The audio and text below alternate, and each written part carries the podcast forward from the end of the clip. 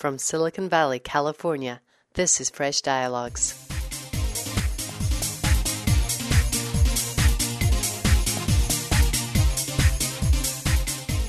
This week on Fresh Dialogues, we talk to Scott Hublou, co founder of EcoFactor, an energy management system for the home.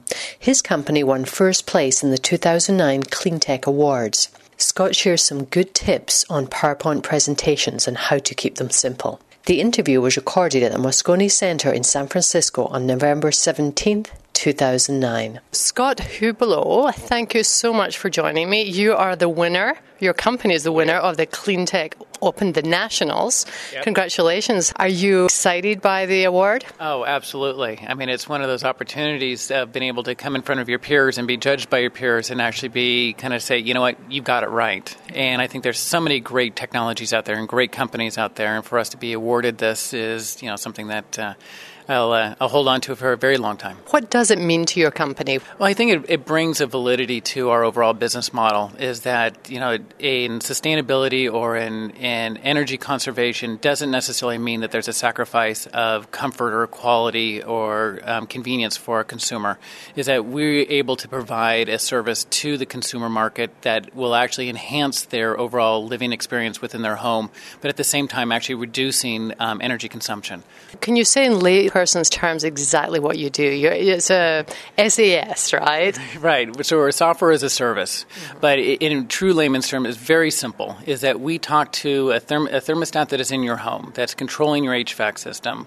Um, that thermostat talks to our um, energy management servers, which is out in the internet, out in the cloud, and through the constant communication with the thermostat, as well as correlating in um, outside weather information that we get from a weather.com type service, we're able to understand how to um, optimize your HVAC system for your given house on a given day. So every day we're making 20, 30 adjustments, slight little adjustments that the homeowners never notice. Um, but at the same time, at the end of the month, you're saving 20 to 30% off of your HVAC energy spend. Right. So is it just for the residential sector? We're primarily for the residential sector. We also work with the small commercial sector, but not we don't move into the large commercial or the large industrial. How does your service differ from something like Greenbox? Well, Greenbox is really all about the presentation of information. It's, it's reporting. It's energy reporting. It's not really energy management. We're actual hands-on energy management in a way that you know um, we're hands-on. That means the consumer can be completely hands-off. You don't have to be doing anything. You don't have to be looking at reports in order to be able to generate those kinds of savings. We found is that we have great reporting systems for our customers. We've been deployed for two years, and our customers see the reports and they saw them for the first week, two weeks, and then they don't go back to them again. Really, what they want is that am I making savings and am I comfortable? That's what they want to know. Can you talk about what you've learned in the mentoring process, do, being involved in Cleantech Open? What, what is some of the wisdom you might want to share with other entrepreneurs out there?